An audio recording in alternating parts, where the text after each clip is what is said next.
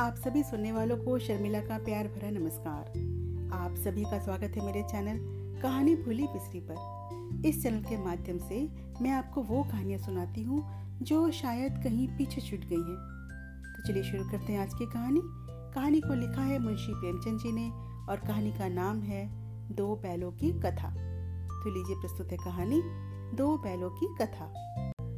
जानवरों में जिस जानवर को सबसे अधिक बेवकूफ़ समझा जाता है, वो है गधा। क्या गधा सचमुच बेवकूफ़ है? या उसके सीधेपन की वजह से उसे ये पदवी दे दी गई है? भाई, इसका निश्चय करना मुश्किल है।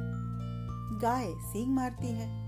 कुत्ता भी बहुत गरीब जानवर है। लेकिन कभी कभी उसे भी क्रोध आ जाता है।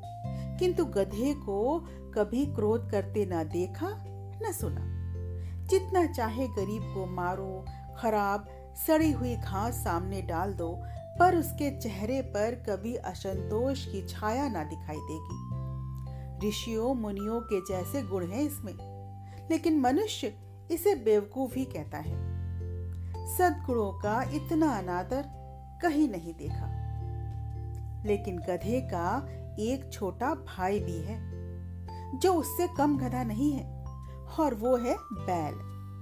कुछ लोग बैल को शायद बेवकूफों में सर्वश्रेष्ठ कहेंगे, मगर हमारा विचार ऐसा नहीं है। बैल कभी कभी मारता भी है। कभी कभी तो अड़ियल बैल भी देखने में आता है और कई तरीकों से अपना असंतोष भी प्रकट कर देता है। अतएव, बैल का स्थान गधे से नीचा है, बेवकूफ़ी में। तो चलिए, शुरू करते हैं आज की कहानी। झूरी के दो बैल थे, हीरा और मोती। दोनों पछाई जाति, यानी अच्छी जाति के बैल थे। देखने में सुंदर, काम में चौकस, ढील ढोल में ऊँचे। दोनों में बहुत भाईचारा था। दोनों आमने सामने या आस आसपास बैठकर एक दूसरे से मूक भाषा में विचार विनिमय करते थे। वो एक दूसरे के मन की बात कैसे समझ लेते थे, ये बताना मुश्किल था। अवश्य ही उनमें कोई विशेष शक्ति थी, जिससे मनुष्य भी वंचित था। दोनों एक दूसरे को चाट कर सूंघ कर अपना प्रेम प्रकट करते थे। कभी कभी दोनों सींग भी मिला लेते, विनोद के भाव से, आत्मीयता के भाव से। जैसे घनिष्ठ दोस्तों में ढोल धप्पा होता है, ठीक वैसे। जिस वक्त ये दोनों बैल, हल या गाड़ी में जोत दिए जाते और गर्दन हिला हिला कर चलते। उस वक्त हर एक की चेष्टा यही होती कि ज़्यादा से ज़्यादा बोझ मेरी गर्दन पर रहे। दिन भर के बाद दोपहर या संध्या को दोनों खुलते तो एक दूसरे को चाट चूट कर अपनी थकान मिटा लिया करते।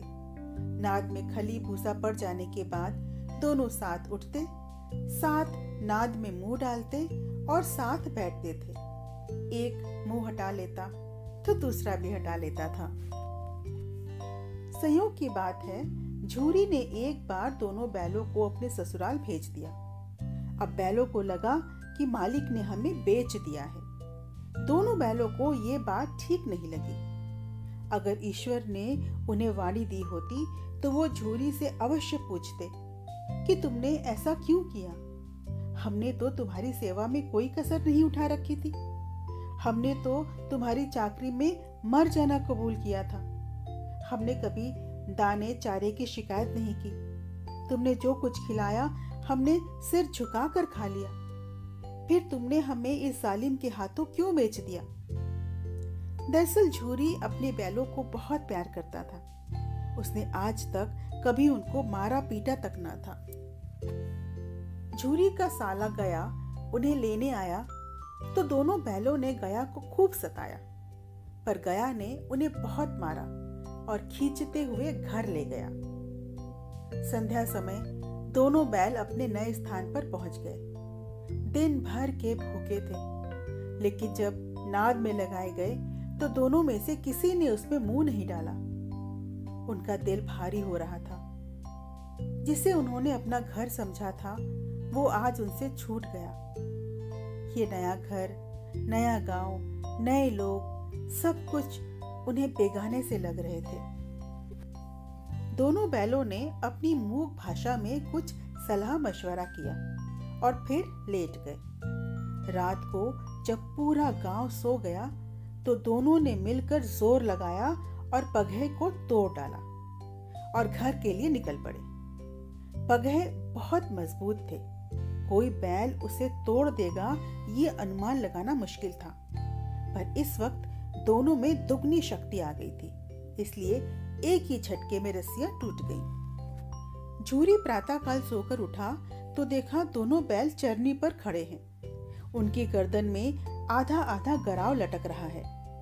घुटने तक पाँव कीचड़ से भरा हुआ है। दोनों की आँखों में विद्रोह में स्नेह झलक रहा है। झूरी बैलों को देखकर स्नेह से गदगद हो गया। दौड़कर उन्हें गले लगा लिया और उन्हें चूमने लगा। घर के लोग, गाँव के लड़के सब जमा हो गए और ताली बजा बजा कर उनका स्वागत करने लगे। कोई अपने घर से रोटी ले आया तो कोई गुड़ लेकर आया तो कोई फूसी ले आया। एक ने कहा, भाई, ऐसे बैल तो किसी के पास ना होंगे। इतनी दूर से दोनों अकेले चले आए।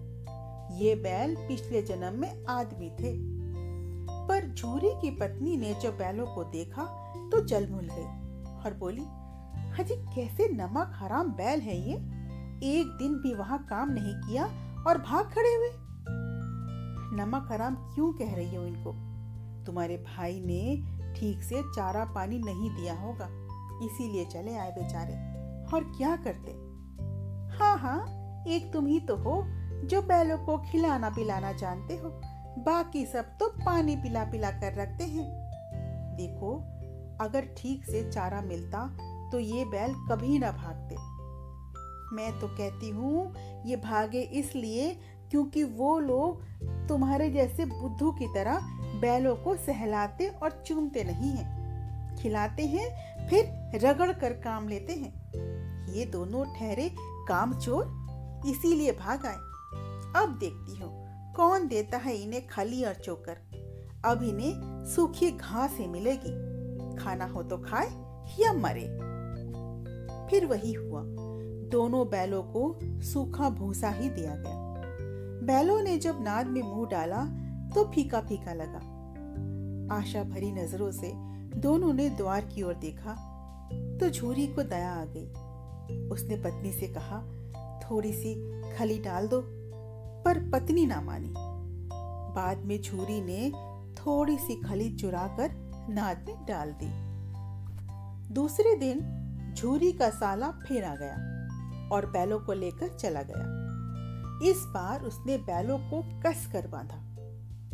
दो बार मोती ने गाड़ी को सड़क की खाई में गिराना चाहा, पर हीरा समझदार और सहनशील था। उसने संभाल लिया। संध्या समय घर पहुंचकर उसने दोनों बैलों को अच्छे से बांधा और कल की शरारत के लिए मारा, फिर रूखा सूखा चारा डाल दिया। झूरी ने कभी उन्हें फूल की छड़ी से भी न छुआ था। दोनों ने नाद की तरफ़ आँख तक ना उठाई। दूसरे दिन गया ने बैलों को हल में जोता, पर बैलों ने पाँव ना उठाए। गया मारते मारते थक गया, पर दोनों बैल हिले तक नहीं। एक बार जब उस निर्दयी ने हीरा की नाक पर खूब डंडे बरसाए तो मोती का गुस्सा काबू से बाहर हो गया और वो हल समेत भागा।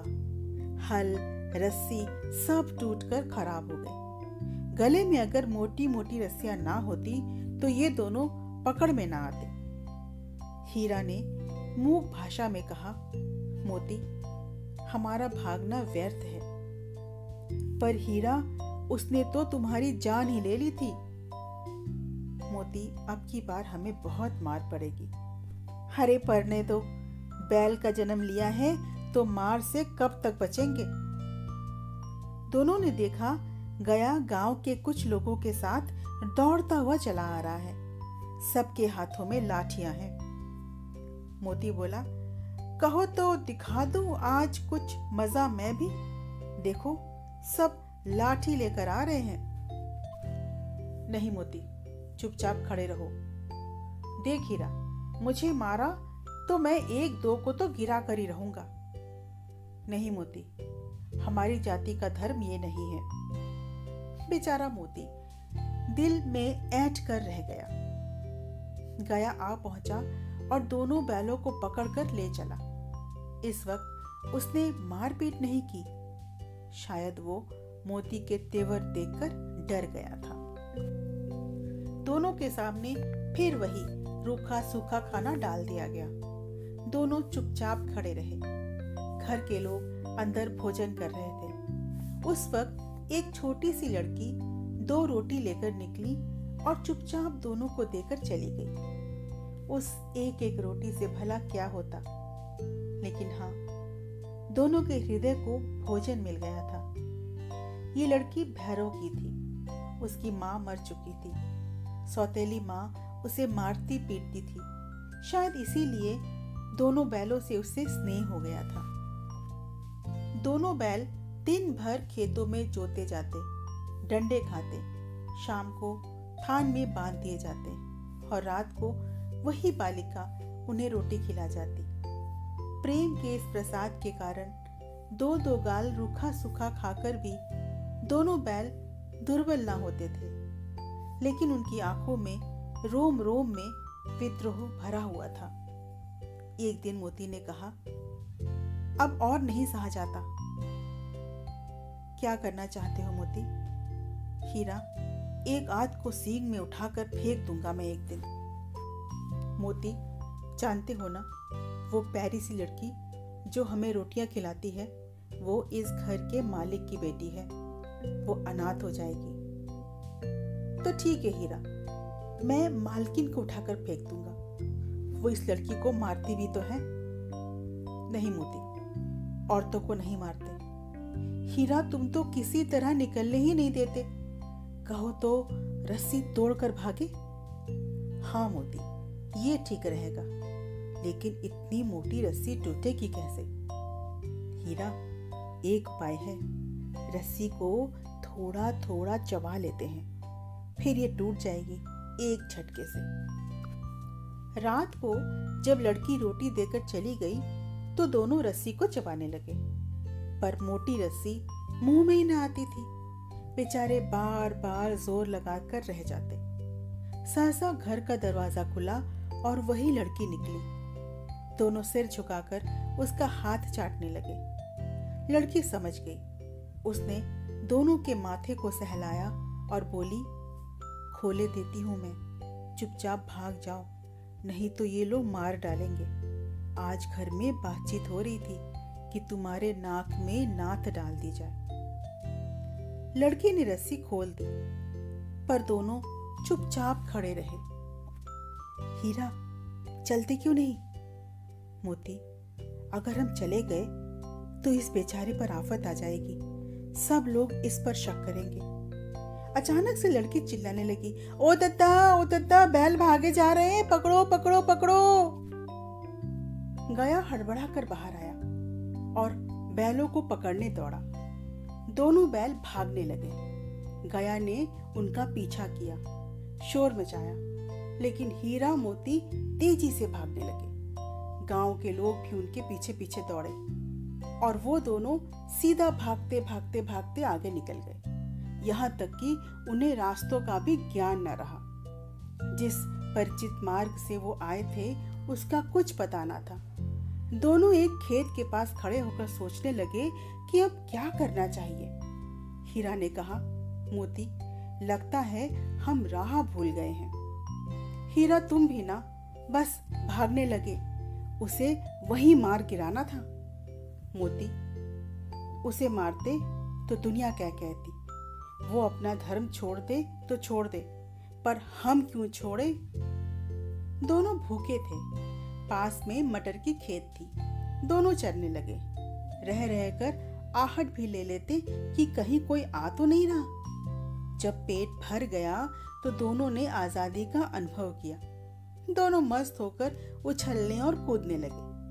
अचानक उन्होंने देखा एक साढ़ चला आ रहा है। साढ़ के सामने आते ही दोनों बगले झांकने लगे। वो साढ़ क्या पूरा हाथी था। उससे भिड़ने का मतलब जान से हाथ धोना और ना भिड़ने का मतलब जान का खतरा। मोती बोला, हीरा, मुरे फंसे, कोई उपाय सोचो। मोती, ये तो बड़ा घमंडी मालूम होता है, विनती नहीं सुनेगा। हीरा, चलो, भाग चले। नहीं मोती, भागना कायरता है। तो फिर हीरा, तुम यही मरो, मैं भागता हूँ। पर मोती, अगर ये दौड़ाए तो? तो फिर कोई दूसरा उपाय सोचो हीरा, जल्दी से सोचो।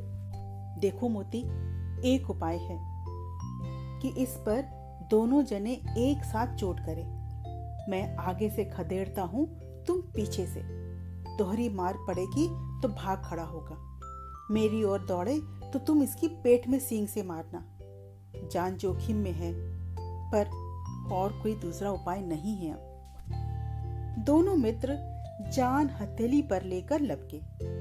साड़ को भी संगठित शत्रुओं से लड़ने का कोई अनुभव ना था। जो ही वो हीरा पर झपटा, मोती ने खदेड़ा और मोती की तरफ़ मुड़ा तो हीरा ने दौड़ाया। बेचारा घबरा कर जख्मी होकर भागा। दोनों मित्रों ने उसे दूर तक खदेड़ा। साड़ बेदम होकर गिर पड़ा। दोनों बैल विजय के नशे में झूमते हुए वहाँ से निकले। अचानक उन्हें फिर से मटर का खेत दिखा। मोती खेत में घुस गया। हीरा मना करता रहा, पर मोती ने एक न सुनी। अभी दो चार ग्रास खाए ही थे कि कुछ आदमी लाठी लेकर दौड़ पड़े और दोनों बैलों को घेर लिया। हीरा तो खेत से बाहर था, इसलिए भाग गया। लेकिन मोती सिंचे हुए खेत में था। उसके खुर कीचड़ में धसने लगे और वो पकड़ा गया। हीरा ने जब देखा कि मोती पकड़ा गया तो वो भी लौट आया। लोगों ने उसे भी पकड़ लिया।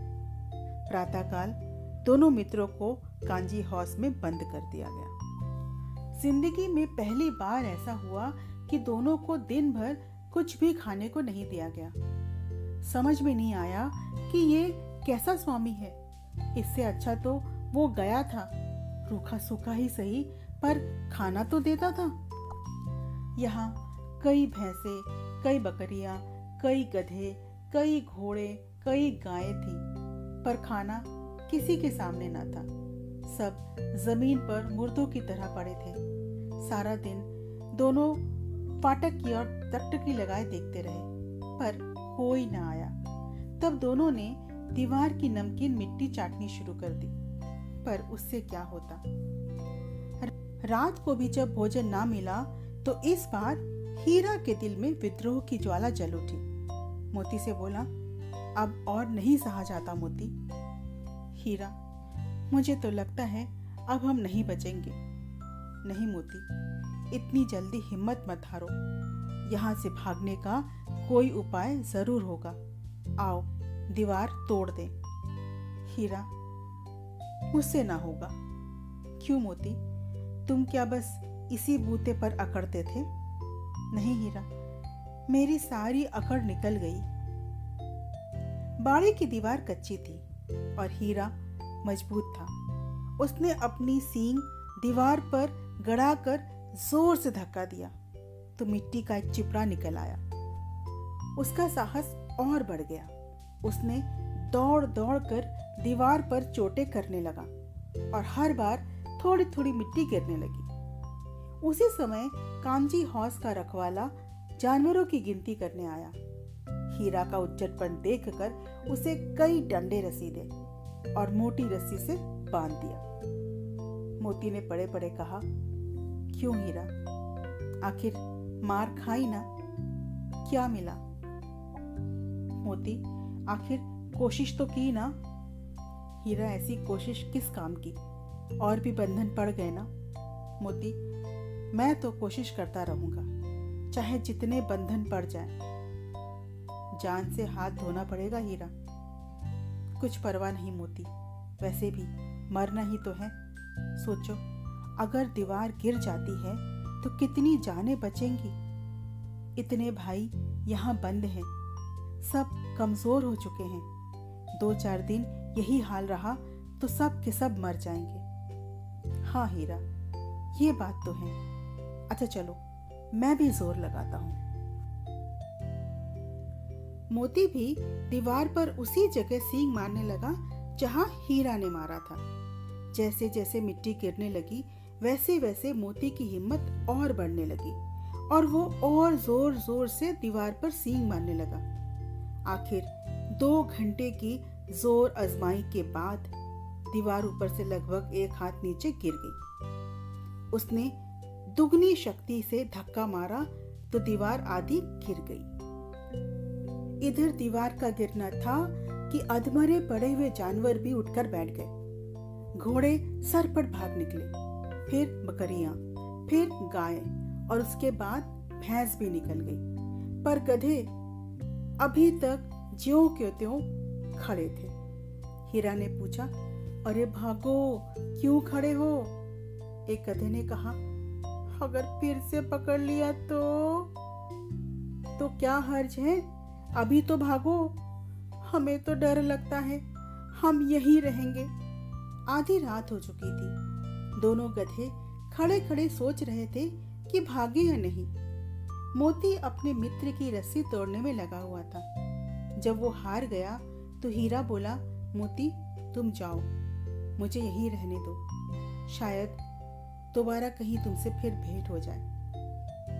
हीरा, हम और तुम इतने दिनों तक साथ रहे।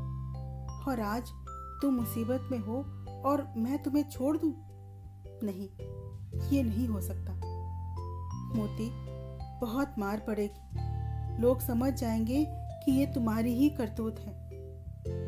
हीरा, जिस अपराध के लिए तुम्हें दंड मिला है, उसी अपराध के लिए अगर मैं मार खाऊं तो परवाह नहीं।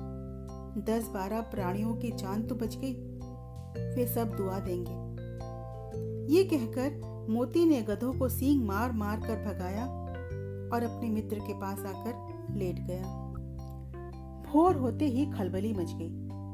कहने की ज़रूरत नहीं कि मोती को खूब मार पड़ी और उसे भी मोटी रस्सी से बाँध दिया गया। एक हफ़्ते तक दोनों मित्र वहीं बंधे पड़े रहे। दिन में एक बार पानी के सिवा और कुछ ना मिलता था। दोनों इतने कमज़ोर हो गए थे कि उनसे उठा तक ना जाता था। एक दिन बाड़े के आगे डुगडुगी बजने लगी और पचास साठ आदमी जमा हो गए। दोनों मित्रों को निकाला गया। उनकी देखभाल होने लगी। लोग आ आकर उनकी सूरत देखते और चले जाते।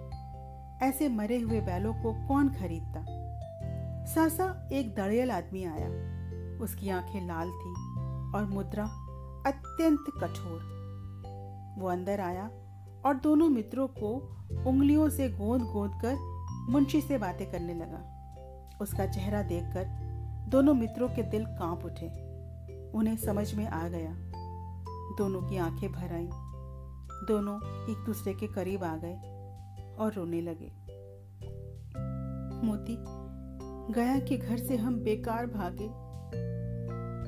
हीरा कहते हैं, भगवान सब पर दया करते हैं। उन्हें हमारे ऊपर दया क्यों नहीं आती हीरा? मोती भगवान के लिए हमारा जीना मरना दोनों बराबर है। ऐसा ना कहो हीरा। हम जब गया के पास थे तो एक लड़की के रूप में उन्होंने हमें बचाया। क्या इस बार वो हमें नहीं बचाएँगे? मोती देखना, ये आदमी हम पर छुरा चलाएगा। देख लेना। तो क्या चिंता हीरा? मांस, खाल, सींग, हड्डी, सब किसी न किसी काम आ जाएगी। नीलामी हो जाने के बाद वो दड़ियल दोनों को वहाँ से लेकर चला गया। दोनों की बोटी बोटी काँप रही थी। बेचारों के पैर काँप रहे थे।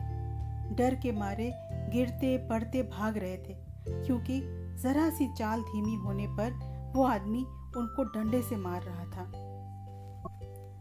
राह में गाय, बैल, बकरियाँ, घास चर रहे थे। सभी जानवर कितने प्रसन्न थे।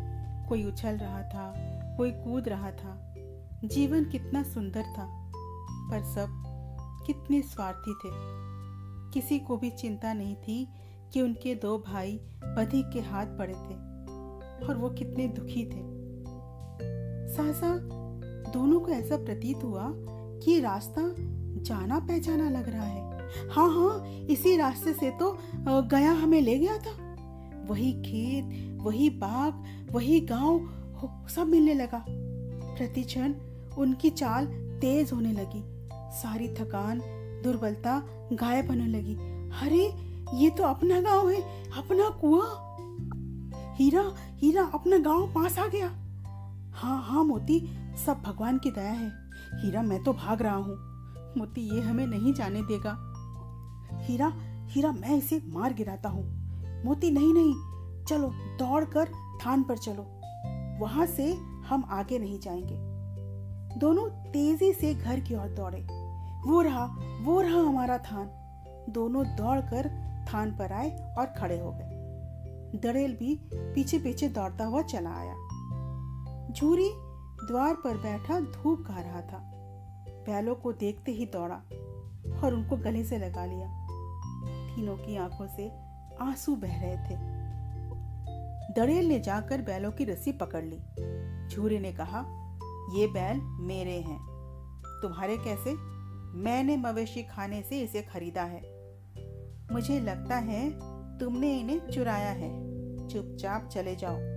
ये मेरे बैल हैं और बिकाऊ नहीं है।